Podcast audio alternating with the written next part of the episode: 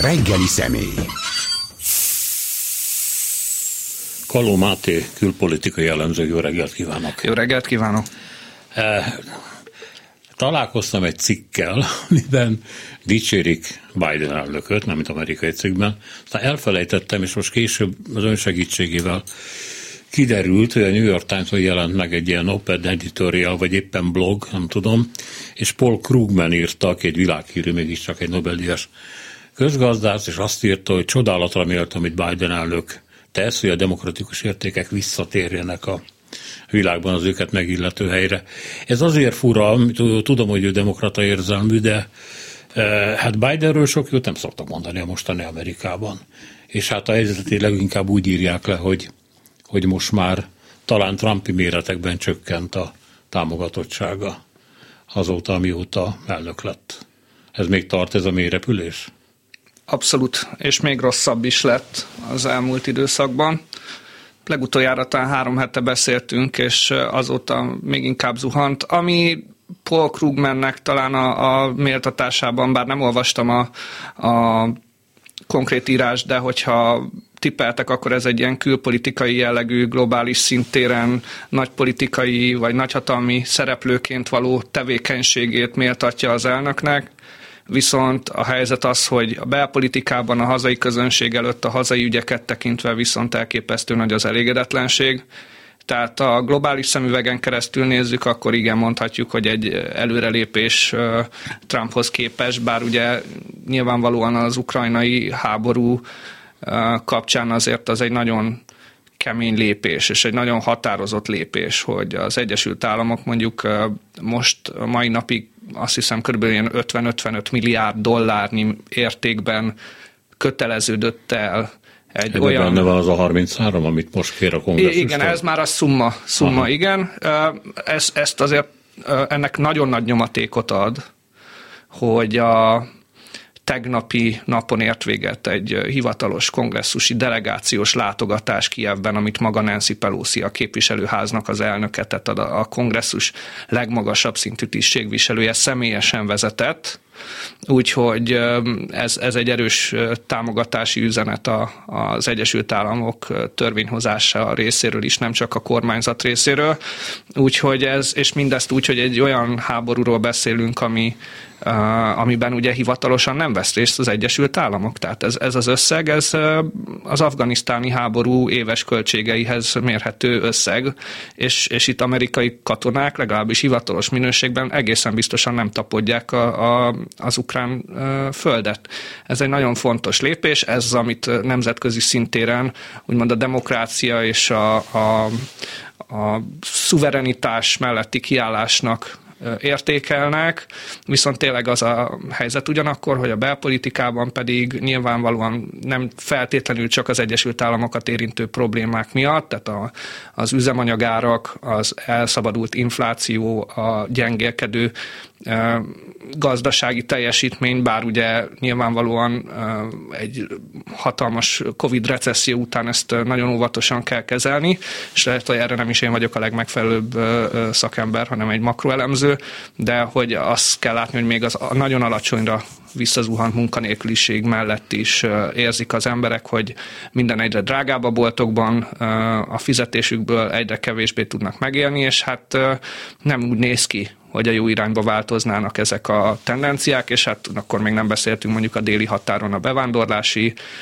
nyomásról, ami szintén egyre fokozódik, és egy választási évben vagyunk, ahol ebben a pillanatban minden a demokraták ellen mutat. Tehát Joe Bidennek, hogyha globális szinten tényleg látni is érdemeit, belpolitikában azért nagyon sok aggódnia valója van neki is, de főleg a pártjának, hiszen ők mérettettek, mérettetnek meg idén novemberben.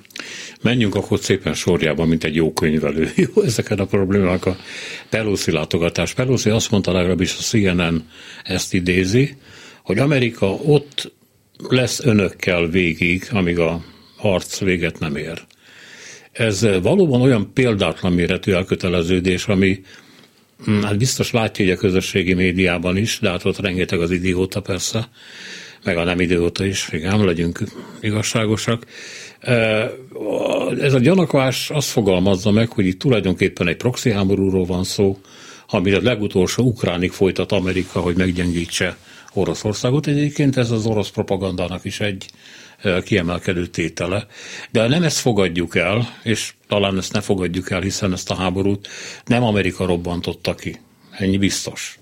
De Amerika nagyon keményen beleállt az ukránok mellett, és talán a britek elkötelezettsége mérhető még hozzájuk. Azért ez sokkal többet mutat annál, mint ami látszik ebben a pillanatban. Tehát miért ennyi pénz? És miért, miért, miért az utolsó percig, az utolsó szál amerikai tankig folyik ez? Hát vagy szovjet tankig, vagy szovjet tankig leginkább a NATO tartalékokból. Nagyon komplex kérdés, ugye attól függ, és ezért vannak hatalmas nagy viták a külpolitikai körökben is, ugye erről szintén egy korábbi műsorban beszélgettünk, hogy milyen axiómákat fogadnak el a, a helyzetelemzésekor, akár a szakértők, akár a laikusok, mégpedig az, hogy, hogy az Egyesült Államoknak és a nyugati szövetségi rendszereknek ebbe az EU-t is beleértve a, az ügyködésének véltéke az oroszok, hogy Ukrajna felé úgymond terjeszkednének azzal, hogy Ukrajnának úgymond az EU-s és a NATO-s közeledését úgymond elősegítették, vagy biztatták, és ugye erre azt mondják az oroszok, hogy mit gondolna az Egyesült Államok, ugye analóg módon mondjuk a kubai rakétaválsága, hogyha a szomszédságba betelepítenének hadosztályokat, vagy, vagy fegyvereket, vagy rakétákat, amikkel ugye közvetlen közelről célozható meg egy ország. Na most a NATO egy védelmi szövetség, ezt, ezt is elég sokszor igyekszem ismételni, hiszen proaktívan Oroszországot miért támadná meg Ukrajna, tehát ez egy ilyen öngyilkos merénylet lenne még akkor is, hogyha a NATO mögött áll, és ezt, ezt valószínűleg egyébként biztosítékként működve nem is engedélyezni a szövetség, tehát hogy ebből ki is maradnának, vagy valamilyen szankciója lenne, ez egy fantaszta elképzelés, valamint ugye, amint ön is említette, Oroszország támadta meg Ukrajnát, próbálta likvidálni az ukrán elnököt, és hát azóta, hogy a saját hibájukból ez egy betninek néz ki számukra, az, az már egy, ugye szokták erre pestiesen mondani, egyéni szociális probléma, de ugyanakkor látszik, hogy a helyzet eszkalálódása nem feltétlenül egy egy ilyen unalmas, elhúzódó háborút feltételez, hiszen elnézést láthatjuk az elmúlt egy-két hétben, hogy az orosz államilag irányított média, ami szinte az egész orosz média, azt harsogja a Pravdától az orosz tévén keresztül át, hogy hány másodperc alatt érhetne el egy nukleáris töltettel megrakott rakéta Varsóba, Berlinbe, vagy Londonba, vagy Párizsba adott esetben, hogy milyen országokat kéne Oroszországnak megtámadnia. Tehát ilyen esetben azt kell, hogy mondjam, nem meglepő azt látni, hogy nem csak a a legutolsó alkalommal a kongresszusi delegáció Nancy Pelosi vezetésével, de előtte az amerikai külügyminiszter és a védelmi miniszter együtt látogatott el, valamint a az ENSZ főtitkár, főtitkár is ö, ö, tiszteltét tette ki ebben. Az oroszok erre az, azzal reagáltak, hogy a látogatás ideje alatt bombákat szórtak Kievre pár száz méterre, ezer méterre. Mármint a, a főtitkár látogatása Így van, Igen. így van. Ez egy, ez egy erőteljes üzenet volt, egy, egy ahogy több elemző mondta, egy, egy határozottan föltartott középső új a nemzetközi közösség számára. Ugye láthattuk az ENSZ közgyűlésben is, hogy milyen elsőprő többséggel ítélték el Oroszország tetteit, tehát hogy uh, nyilvánvalóan ezen túlmutató jelentősége is van, hiszen a felek felmérik mondjuk azt, hogy milyen hadi kapacitásokkal rendelkeznek. Ugye ez a tradicionális proxy háborúknak, amik a hidegháború alatt ugye elég sok ilyen volt, azért megszokhattuk, hogy, hogy ilyen jellemzőkkel járnak. Hát az oroszokat ez, ez nagyon meggyengíti. Amerikának viszont pont egy ilyen gazdasági helyzetben ez egy nagyon érdekes jelenség, hogy, hogy hogy fog reagálni a szélesebb közvélemény hosszabb távon arra, hogy ekkora pénzeket költenek a, az ukránok megsegítésére. Egyelőre széles a társadalmi támogatottság, de ki tudja, hogy ez hosszú távon hogy fog változni. Hát igen, ezt erről a franciák, vagy a francia megfigyelő tudnának sokat mondani. Ugye Macron sokáig nem is foglalkozott a belpolitikával a kampányában, mert úgy gondolt, hogy a háborús szerep, amit visz, az olyan támogatottságú Franciaországban így is volt, ami elég lesz ahhoz, hogy újra választák. Aztán hirtelen a franciák, hát csúnya dolog ezt mondani, megunták a háborút. Minden nap látták a televízióban, megszokták. És akkor azt mondták, hogy na jó, akkor beszéljünk arról, hogy mi lesz a nyugdíjrendszerrel, mi lesz a közösségi közlekedéssel, mi lesz a bevándorlással, és akkor Macronnak elkezdett, el kellett kezdenie újra kampányolni. Igen, egyszerűnek tűnt a feladat ugyanis január-február, főleg februártól miután kitört a háború, hiszen a legfőbb ellenfelét már Le Pen nagyon könnyű volt a, a francia közvéleményből összemosni a putinista Oroszországgal, korábbi nyilatkozataival, találkozóikkal, ugye pénzekkel, ami pénzekkel abszolút, igen. tehát hogy ez, ez egy abszolút működőképes stratégiának tűnt, addig a pontig, amíg tényleg a közvélemény el nem kezdte azt követelni, hogy azokban a témákban, ugye tudjuk egy tradicionálisan elégedetlen politikai közvélemény a franciáké, ugye most hadd ne utaljak vissza a forradalomtól kezdve az összes ilyen össznépi... Mindig van valamilyen sztrájk, így, igen. Így van, tehát hogy nagyon, nagyon szeretik ezeket megjeleníteni és hangot adni az elégedetlenségüknek. Ez szerintem egyébként egy jól működő demokráciában egy, egy abszolút előnyös dolog, és tényleg számon kérik a teljesítményét egy regnáló elnöknek. Szerintem ennek így kell lennie, és jót is tett valószínűleg a kampánynak. Macron ugye az öt évvel korábbihoz képest, ugye öt évente van francia elnökválasztás, Uh, ugyan nem szerepelt olyan jól Löpen ellen, aki úgymond egy kicsit ilyen háztartási uh, névvé szelidült a, a szélsőjobbos uh, ex-párt vezérlányához képest ugye cicákkal szelfizett és hasonló dolgokkal próbálta az imidzsét tompítani, de így is ugye durván 60-40-es arányban legyőzte ennél egy kicsit szűkebb marginnal a, a, a regnáló elnök Marine Le Pen-t.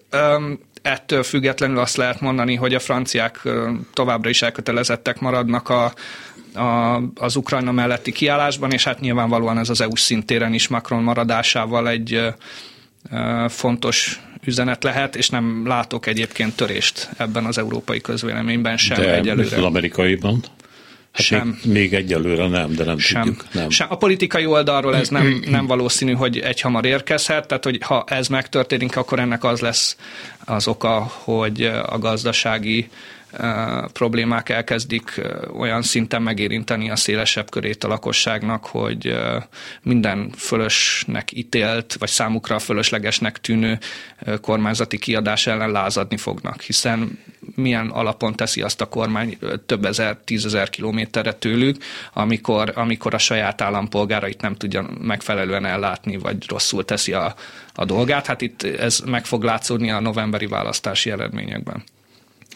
Biden el fog menni Kievbe, ezt most viszonylag magas szinten jelentették ki amerikai tisztviselők. Persze nem tudjuk, hogy mikor, és nem tudjuk, hogy tényleg elmegye. De hát minden esetre, eh, hogy mondjam, elég kétségbe esett lépéseket is meg kell tennie, mert, mert olyan rosszul áll, és a pártja.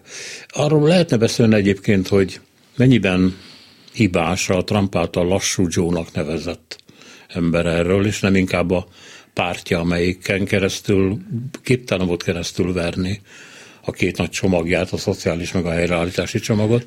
Egyszerűen azért, mert nagyon sok demokrata képviselő vagy szenátor olyan körzetben van, ahol republikánus elvárásoknak kell megfelelni. És akkor nem írják alá a csomagot, és kész. Ez alapvetően egy politikai félre kalkuláció volt, azért, mert ahhoz képest, hogy milyen kis támogatottságbeli különbséggel nyerte a választásokat, valamint ez a törvényhozásban is milyen ö, mikroszkopikus többségekkel járt, ezt ö, ugye volt egy döntési helyzet Biden előtt, hogy úgy használja ki, hogy ö, tényleg a hozzá egyébként passzoló mérsékelt profilt fogja fölvenni, tehát próbál a republikánusok felé is nyitni, ami ugye logikus döntés lett volna, hiszen kicsi a többség, viszont az elmúlt egy-két évtizednek a politikai tapasztalatából adódóan azt láthatjuk, hogy kis többségnél sem fog tudni gesztusokkal sem sok szavazatot az ellenoldalról átvenni, úgyhogy inkább azt mondják, hogy mivel a saját baloldalukról viszont veszthetnek szavazókat, ezért inkább a radikálisabb irányba ment el Joe Biden. Na de tényleg ez működhetett is volna, hogyha mondjuk egy-két százalékos többséghez képest mondjuk van egy 5 kötőjel 10 százalékos többsége mindkét házban a pártnak, tehát a egy-két mérsékelt pártársának a szavazatát elveszve át tudtak volna menni kis többséggel ezek a csomagok. Na most nem ez történt, szerintem ez kalkulálható kockázat volt, nem mérték föl rendesen, és éppen ezért jóval kevesebb és látványosabb eredménye van kézzelfoghatóan az elnöknek, úgyhogy most kettő lehetőségük van novemberig. Olyan népszerűnek tűnő, bár a jelen gazdasági és szociális helyzetben ezt nagyon nehéz megoldani, csomagokat kell, vagy, vagy törvényeket elfogadtatni, ami a választók körében népszerűséget tud számukra eredményezni valamint támadni kell a republikánusokat, ahogy csak a csövön kifér, ebben mondjuk nekik elég nagy segítséget nyújthat egy frissen megjelent könyv, két New York Times szerkesztőtől, akik rengeteg interjú, sőt hangfelvétel segítségével az elmúlt éveknek talán a leghitelesebb politikai report könyvét adták ki, amiben egyébként nem csak a republikánusokat, legfőképpen Kevin McCarthy képviselőházi frakcióvezetőt támadták, aki ugye nagy valószínűséggel a képviselőház elnöke lehet, azzal ugye, hogy hangfelvételekkel Liz Cheney-vel beszél január 6-án arról, hogy hogy lehetne elmozdítani Trumpot, miközben egyébként már hetekkel később Maralágóba ment kanosszát járni, és azóta is a trumpista vonalat tartja, de, de Mitch McConnell szenátusi frakcióvezetővel is vannak beszélgetés részletek, amik tényleg azt a úgymond kétszínűséget mutatják, amivel a, a demokraták támadhatnák a republikánusokat, hogy akkor el kéne dönteni tényleg, hogy személyes véleményüket vállalják, vagy azt a trumpista véleményt, amit a párt megkövetel tőlük, de emellett viszont Biden-t is nagyon komolyan érik kritikák ebben a könyvben, vagy Kamala harris aki mondjuk folyamatosan azon panaszkodik, hogy az elnöki stábnak a tagjai mondjuk nem állnak föl, amikor be megy egy tárgyalásra az elnökhöz hasonlóan, és ennek hangot is adott. Na most, mint nőnek nem állnak föl, vagy mint alelnöknek? Mint alelnöknek, de természetesen ebben megjelenik a női politikus dimenzió is, de hát...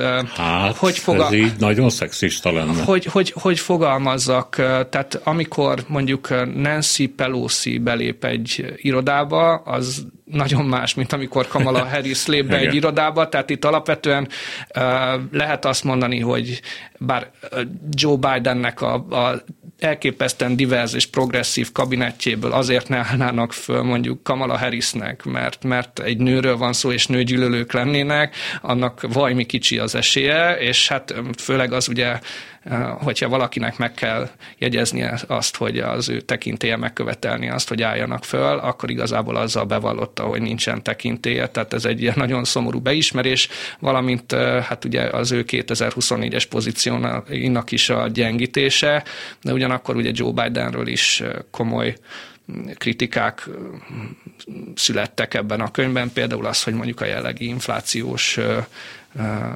válságot, hogyha ezt már lehet így fogalmazni, szerintem lehet, előrejelezték neki a veszélyét és a kabinetjének, nem foglalkoztak vele érdemben, tehát hogy nagyon érdekes részletek vannak, és alig várom, hogy a kezembe megkaparintassam ezt Jaj, a könyvet. Csak az előzetes tudja. Aha. Uh, igen, de hogy a részletek ugye ilyenkor már uh, kiszivárognak, hiszen el kell adni a könyvet, és uh, hát tényleg egészen elképesztő, és a 2022-es választásokat jelentősen befolyásoló információk vannak benne, természetesen nem kell túlértékelni ennek a hatását egy ilyen borzasztó polarizált rendszerben, de mondjuk eh, érdemes lesz látni a most kezdődő előválasztási körökben is, hogy eh, mondjuk a republikánus mezőnyben eh, hogy hatnak az ilyen revelációk. Hát igen, közben eszembe jutott, hogyha ez a két csomag átmenne, és ugye a pandémiának meg a háborúnak következtében a jelenlegi inflációs szinthez még hozzáadódna ennek a csomagnak az ára. Mert ugye ez több ezer milliárd dollár, amit csak úgy lehet előteremteni, hogyha Fed kinyomja, tehát ha fölhigítja a pénzt, és akkor ott hát már 15 százalékos is lehetne az infláció. Ez nagyon-nagyon ironikusan hangzik, de hát valószínűleg így van. Igen, ez egy ilyen rókafogta csuka helyzet, mert hogyha meg nem költenek, akkor meg nem lesz mit Igen. elkölteni az embereknek, de hogy alapvetően én ezen a ponton állnék meg az elemzésbe, mert, mert ahogy ezt korábban is mondtam, megérett azt gondolom a, a helyzet arra, hogy egy mak, makroelemző egy akár egy órás interjúban ezt megfejtse ezt a helyzetet, úgyhogy biztos vagyok benne, hogy rengeteg kérdő, és egy nagyon gyorsan fejlődő szituációról van szó, ami, ami nem csak az Egyesült Államokat, de a a, magyar gazdaságot is láthatjuk, hogy az üzemanyagtól kezdve az infláció, ez nem egy határokon megálló probléma, hiszen ugye a Covid az nagyon hasonlóképpen érintette a, a nyugati világ, de a szélesebb értelembe vett globális gazdaságnak a, a szintereit is, és hát ennek a különböző megbirkózási módozatai azért láthatjuk, hogy végtére is elég hasonló kimenetelekhez vezetnek, amik ilyen pillanatban nagyon hátrányosak a társadalmaknak. Az amerikai társadalom megosztottságáról, hát ez erre most már könyvtárak szólnak, de igazából még mindig az ember néha csodálkozással nézi ezt a hatalmas szakadékot, ami olyan, mint a saját kelet-európai történelmében nézne bele, és hát ezt azért mondjuk Amerikától nem várta az ember, de hát azt se várta mondjuk Nagy-Britanniától, hogy úgy tekintsenek egy Brexit lehetőségre, hogy tekintettek végül. Úgyhogy ez, ez így van. Szóval ez a megosztottság, ez tisztába, hogy mondjam, lehet-e már tisztán látni, hogy milyen vonalak, milyen társadalmi csoportok vonalai mellett húzódnak meg? Igen, nagyon érdekes és sokat elemzett téma ez.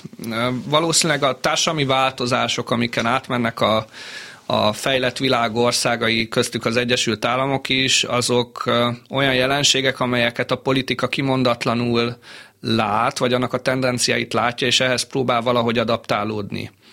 A demokrata párt, akik érzékelték azt, hogy demográfiai szempontból és szociális téren is olyan változások vannak, amire ők reflektálni próbálnak, és emellett ugye az a már korábban is meglevő urbánus vidéki törésvonal, ami sok országban, Magyarországon is azért megvan, bár időről időre ennek a jellege változik. Ez kiéleződött egyrészt azzal, hogy ezek a csoportok, akiket mondjuk a választási targetáláshoz használ a demokrata párt, ők egyre nagyobb mértékben találhatóak meg a városokban, őket kell mobilizálni, és hát ez azzal is jár, hogy az erőforrások jelentősen elfogynak mondjuk a, a, attól, hogy a, a vidéknek szóljanak. A, és, és hát ezért van az, hogy vesztenek sorra a vidéki körzetekben. Pont most volt az NBC-n egy 20 perces szegmens arról, hogy mi történik a vidéken a demokratákkal, ha azt látják, hogy van egy közös fotó, akár Hillary Clintonnal, korábbról, akármikor, az azt jelenti, hogy valaki elveszti egy vidéki körzetbe demokrataként a, a helyét, és, és ez sokak számára nagyon frusztráló, de ugyanakkor azt kell látni, a republikánusoknak meg az a stratégiája, hogy, hogy sokan a társadalomból nem érzik ezeket a tendenciákat, valamint van egy ilyen lázadás is ezek ellen, a változások ellen, és, és a társadalomnak még van egy olyan stabil, nagyméretű kisebbsége, akiket, hogyha egységesen mobilizálnak, akkor, és ez a Trump jelenség, akkor, akkor ez a, a rövid távon ellensúlyozható, hosszú távon valószínűleg nem, de láthatjuk azt, hogy ez megspékelve a demokrata kormányzás jelen pillanatban mutatott buktatóival, valamint a szerencsétlen nemzetközi és országos gazdasági körülményekkel, amelyek most lehet vitatkozni, mennyi részben tehet a kormányzat, és mennyi ilyen extern hatás. Ezek együtt lehetséges, hogy, hogy pont elegendőek még egy, egy másfél-két évtizedig a republikánusnak, hogy republikánusoknak, hogy egy ilyen politikát folytassanak. Úgyhogy a megosztottságról azt, azt lehet mondani, igen, nagyon sok pénze kerül a politika, belövik a célcsoportokat a pártok, és hát ilyen pillanatban ez úgy néz ki, hogy, hogy te, alig van átfedés a kettő között, és hát a, a, azoknak a billegő szavazóknak nagyon nincsen választása, akiknek ezek az erős irányvonalak nem tetszenek, és hát ezért, ezért van az, hogy mondjuk a, a szenátusban nagyon rosszak a demokratáknak az esélyei, hiszen a szövetségi rendszer miatt akármilyen pici pár százezeres államokról van szó, ugyanúgy két szenátora van, mint, mint mondjuk Kaliforniának vagy New Yorknak, ahol a demokrata szavazók koncentrálódnak, és, és hát ezzel valamit kezdeniük kell, mert ez egy olyan intézményi körülmény, amit hogyha nem tudnak, vagy amin ha nem tudnak úrá lenni, akkor nem lesz többségük a, a felsőházban, és anélkül meg nem lehet hatékonyan kormányozni, úgyhogy erre választ kell találniuk, össze kell egyeztetni a kettőt, nem jól megy ez pillanatnyilag nekik, de 2020-ból kifolyólag azért mondhatjuk, hogy a demokraták abszolút nem esélytelnek, csak ehhez teljesíteni is kéne. Kettő együtt most nem teljesül. És mi van ezzel a, hát, ami a szélsőségesnek tekintett meg egy szélső baloldalinak tekintett, tehát mondjuk ezt amerikai méretekben, meg amerikai terminológiával kéne megközelíteni, amelyik a woke culture-t, vagy a cancel culture-t szülte, és ami hát a legtöbb ellenmondást hoz ki ebben a társadalomban, és nyilvánvalóan, hogy a republikánus szavazók az végtelenség borzója. Ennek a melegágyául az egyetemeket szokták tekinteni általában, mint amilyen az ilyen szélsőséges nézetek vannak, és ezzel kapcsolatban nagyon sok republikánus érzelmű, vagy egyszerűen konzervatív tanár, professzor mondta el a médiában, hogy hogyan távolították el őket, amikor fölemelték a szabukat ezzel vagy ezzel a jelenséggel kapcsolatban. A demokratáknak mekkora, vagy milyen a kapcsolatuk ezzel? Nem gondolják-e úgy, hogy a woke culture-nek a hiper szenzibilitása és a cancel culture a nagyon sok esetben tartatatlansága az tőlük viszel szavazókat. Tehát azt akarom mondani, hogy szélsőségesek mindenhol vannak. Hú, ez egy borzasztóan szenzitív kérdés, és nagyon figyelnem kell, hogy hogyan fogalmazok, hogy, hogy tényleg azt mondjam, amit valóban szeretnék. És alapvetően én azt gondolom, hogy főleg mondjuk a Barack Obamai vonalat tekintve, aki távozása előtt még, de nem sokkal a hivatalból való kilépés előtt tartott egy beszédet, amiben azt mondta, hogy meg kell egymás véleményét tisztelettel hallgatni, oda kell figyelni, szabad nem egyetérteni, szabad vitatkozni, de hogy ennek egy kultúrált mederben kell maradnia azt kell, hogy mondjam, hogy hangsúlyozzuk sokat a woke culture-t, a, a PC terrort, vagy nevezzük akárhoz ezeket a dolgokat, létező jelenség egy bizonyos szubkultúrában. Én azt gondolom, hogy általános társadalmi szinten ez kevésbé jellemző továbbra is, de ugyanakkor mondjuk, ha eljövünk Magyarországra, akkor itt meg azt látjuk, hogy itt meg a, a Pepitában az ellentéte van. Tehát, hogy mondjuk valaki állami oktatási intézménybe, vagy akár milyen más fórumon, mondjuk a, a mostani kormányzati narratívától, akár szociális értelemben, társadalompolitikai korrupció, sorolhatnám a témákat, eltérő véleményt fogalmaz ugyanúgy tartania kell ettől. Tehát én nem gondolom, hogy feltétlenül egy oldal specifikus jelenség. Ez igen, Amerikában van egy ilyen az egyetemeken, nem csak Amerikában, de mondjuk a Nagy-Britanniában és egyéb más nyugati országokban is egy ilyen én vékonynak mondott ö, szubkultúra, én azt gondolom, tehát, hogy én nem tartom ezt olyan befolyásosnak, mint ahogy ezt lefestik. Én a, úgy látom, hogy ennek propaganda célzatú ö, ha, felhasználása működik, de ettől függetlenül azt gondolom, hogy tekintve azt, hogy mindkét oldal megjelenni képes jelensége ez. Azt gondolom, hogy erősíteni kell a szólásszabadság és a vélemény nyilvánítás szabadságának a, a kulturált keretek között történő megvalósítását az egyetemek, amiről egyébként szólniuk kéne alapesetben az ilyen intézményeknek és fórumoknak. Tehát nincsen meg sok esetben az egymás véleménye iránti tisztelet, és hát ezeket a reflexeket nagyon nehéz korrigálni akkor, amikor olyan mély sérelmeket szenvednek el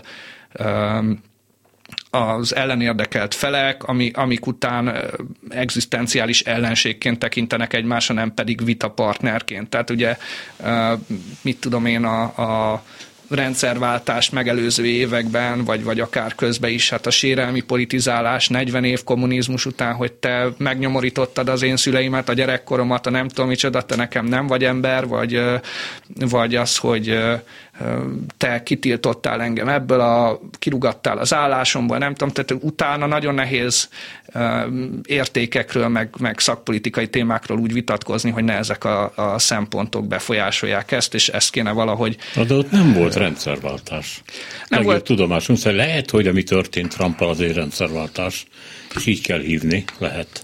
Nem, ne, Magyarországon más, ez csak inkább példaként mondtam. Tehát a sérelmi politizálás itt is arról van szó, hogy mondjuk valaki azt gondolja, neki a keresztény értékeibe belefér az, hogy más társadalmi csoportokat diszkrimináljon, valaki ugye a már említett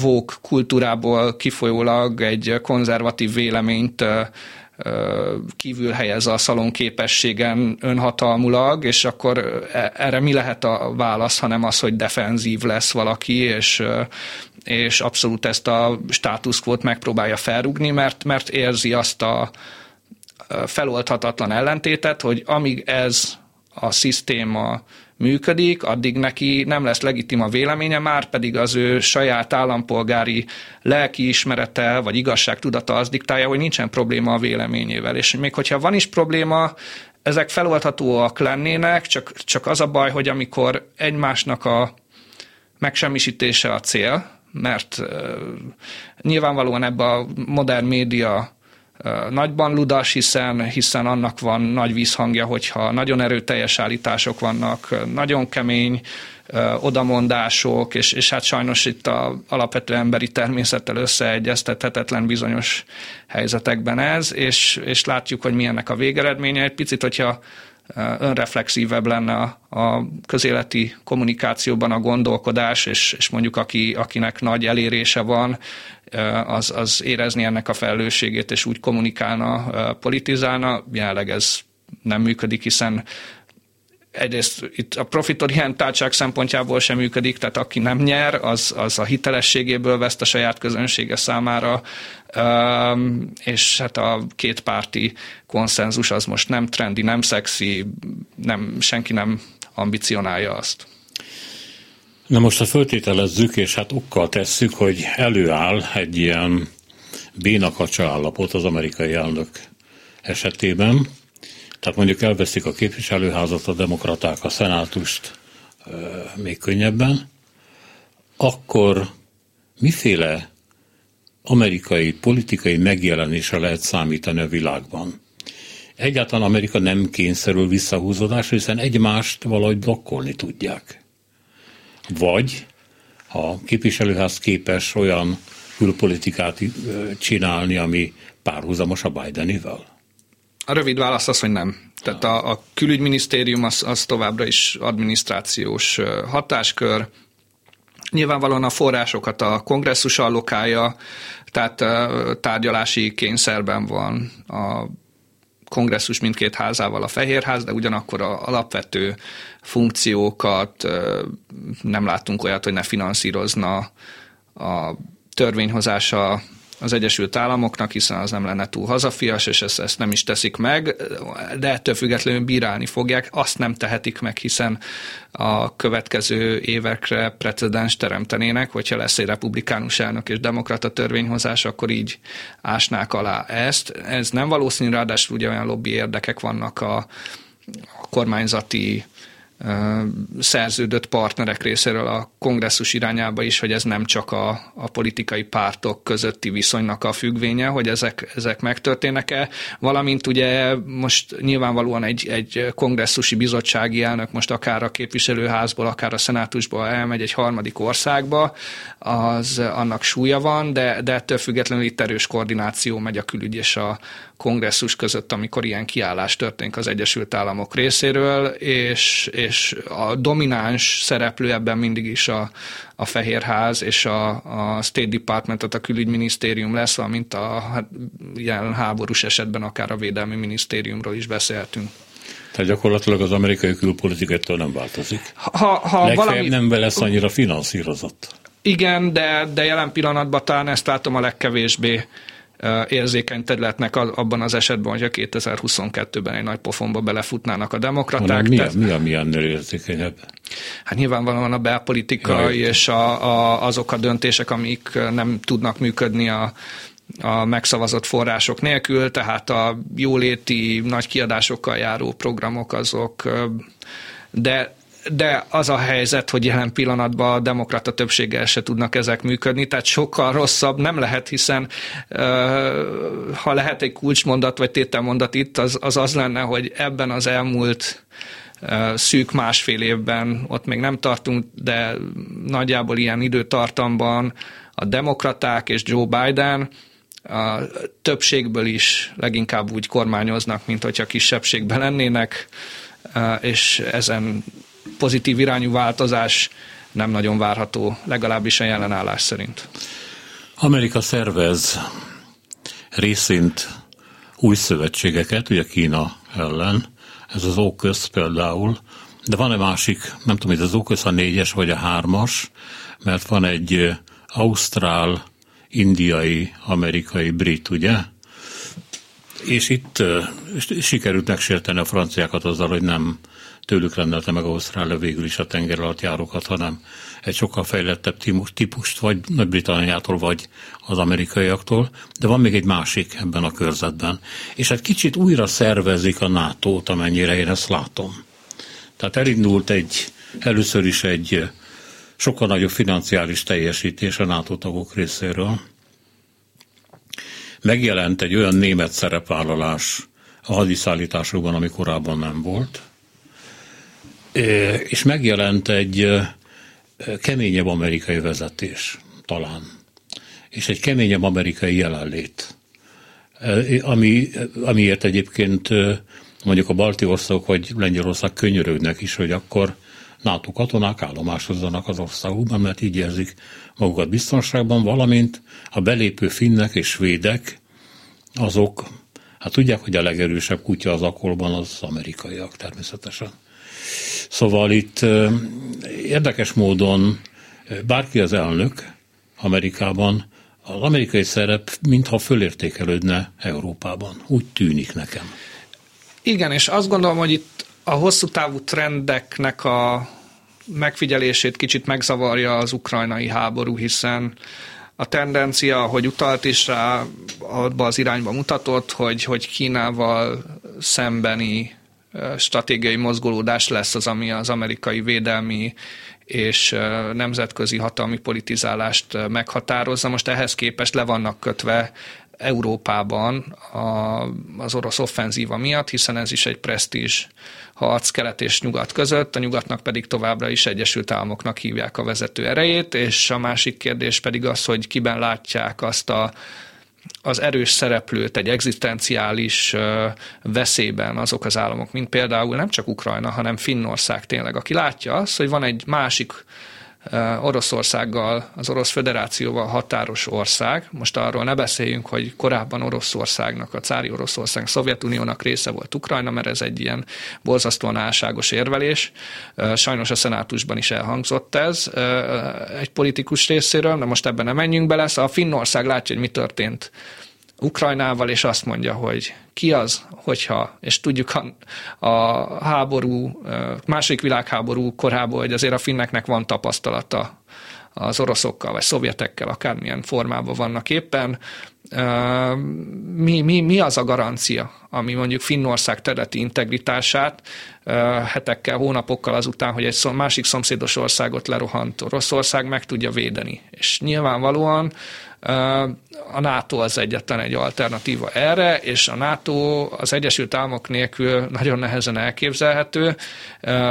Annak az alternatívája valamilyen EU-s biztonsági együttműködés lenne, amit nyilvánvalóan az Egyesült Államok a nato belül nagyon elősegítene és propagálna, de úgy, hogy ebbe legyen valamilyen mm, nem is vétókártyája, de, de valamilyen felülvizsgálati vagy ellenőrző szerepe, és hát ez nyilvánvalóan ezért cserébe viszont ők egy olyan ütőképes segítséggel tudnak bármilyen krízis helyzetben fellépni, amivel jelen pillanatban egy európai védelmi összefogás valószínűleg nem. Tehát, hogy egyrészt a, a fizikai háttér, tehát, hogy, hogy van-e elég olyan gyorsan olyan mértékben, olyan precizitással mozgósítható védelmi erő, ami, amit, amit mondjuk az USA tud produkálni jelen pillanatban, mondjuk az Ukrajnának való segítségnyújtásban. És itt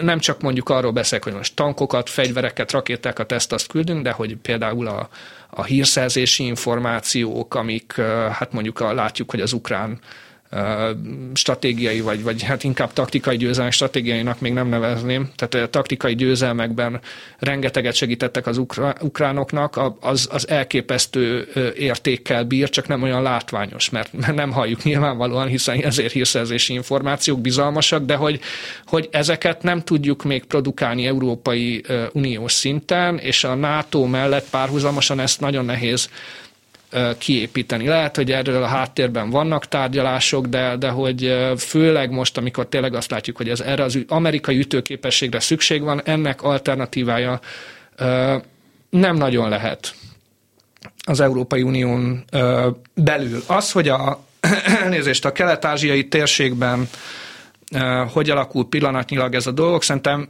rengeteget próbál tanulni Kína a mostani szituációból. Felméri azt, hogy Oroszország mit ront el, milyen erősségeket tud felmutatni az Egyesült Államok. Ugye korábbi példának ott van Irak és Afganisztán, amik elhúzódó, viszonylag statikus háborúk voltak, renge, rengeteg pénzigényel, a mostani sem lesz másképp, ugye beszéltünk ennek az anyagi vonzatáról már, de, de közben láthatunk eléggé dinamikusan változó frontokat, hadi szerencsét, hogy a, a Dávid és Góliát harcába a Dávid azért úgy néz ki, hogy tud eredményeket felmutatni, miközben egyébként az első pár hétben nagyon pessimista volt mindenki azzal kapcsolatban, hogy hány hétig tud fönnmaradni az ukrán ellenállás. Tehát ilyen szempontból ez egy nagyon furcsa helyzet, hogy most mégis lekötve maradt nyugaton a NATO, Kína pedig hát bizonyos szempontból örülhet, hiszen rengeteget tud tanulni anélkül, hogy neki ebbe bele kéne folynia, sőt, hát ugye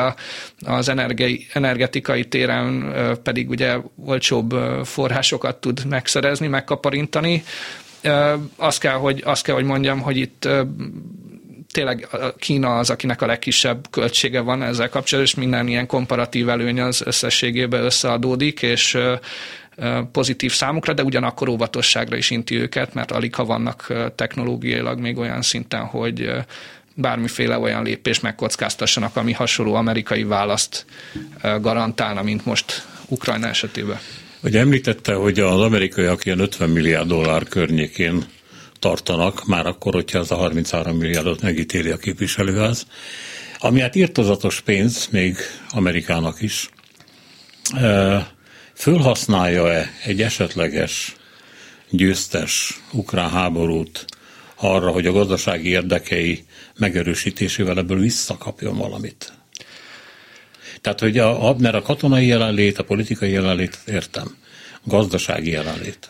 Ez, ez, hogy mondjam, ez egy ilyen számszerűsített felajánlás. Tehát alapvetően nem arról kell beszélni, hogy most valahonnan elő kéne szereznie nem tudom, több tíz milliárd dollárt az Egyesült Államok költségvetésének, hanem már az egyébként meglevő monstre erőforrásokból, amik a Védelmi Minisztérium rendelkezésére állnak, abból ajánlanak föl, vagy, vagy amik a világ szerte amerikai bázisokon ki tudja mekkora mennyiségbe felhalmozott eszközökből fognak felajánlani, tehát ez, ez ennek egy bizonyos része lehet költségvetési tétel, a másik részéről csak felhatalmazás kell, hogy az ukránoknak felajánlható legyen, tehát természetesen van gazdasági viszonylata, hiszen ezt baromi gyorsan kézbesíteni kell ezeket, hiszen látjuk, hogy itt közeleg május 9-e, ugye Vöröstér, felvonulás, győzelem napja, stb. stb.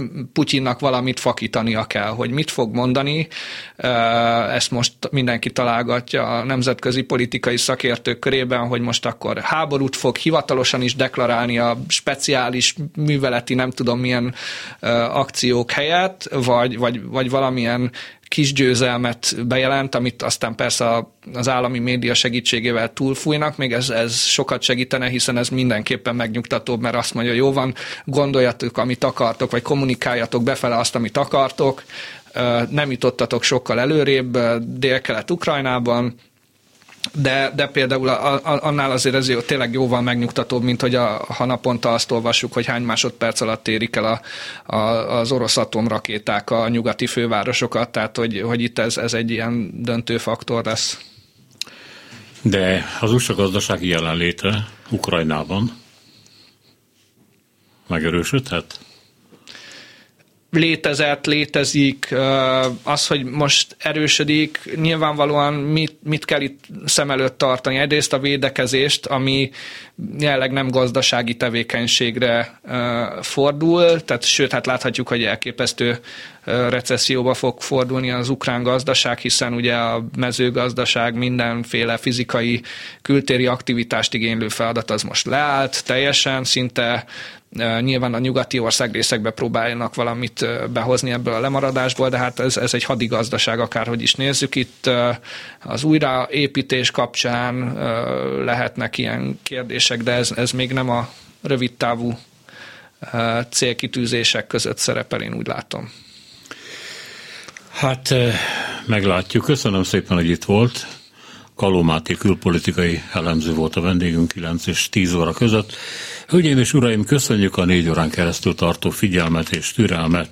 A műsort Balok Kármen, Csorba László, Zsidai Péter, Herskovics Eszter és Szénási Sándor készítette. Még egyszer köszönjük a figyelmet, minden jót!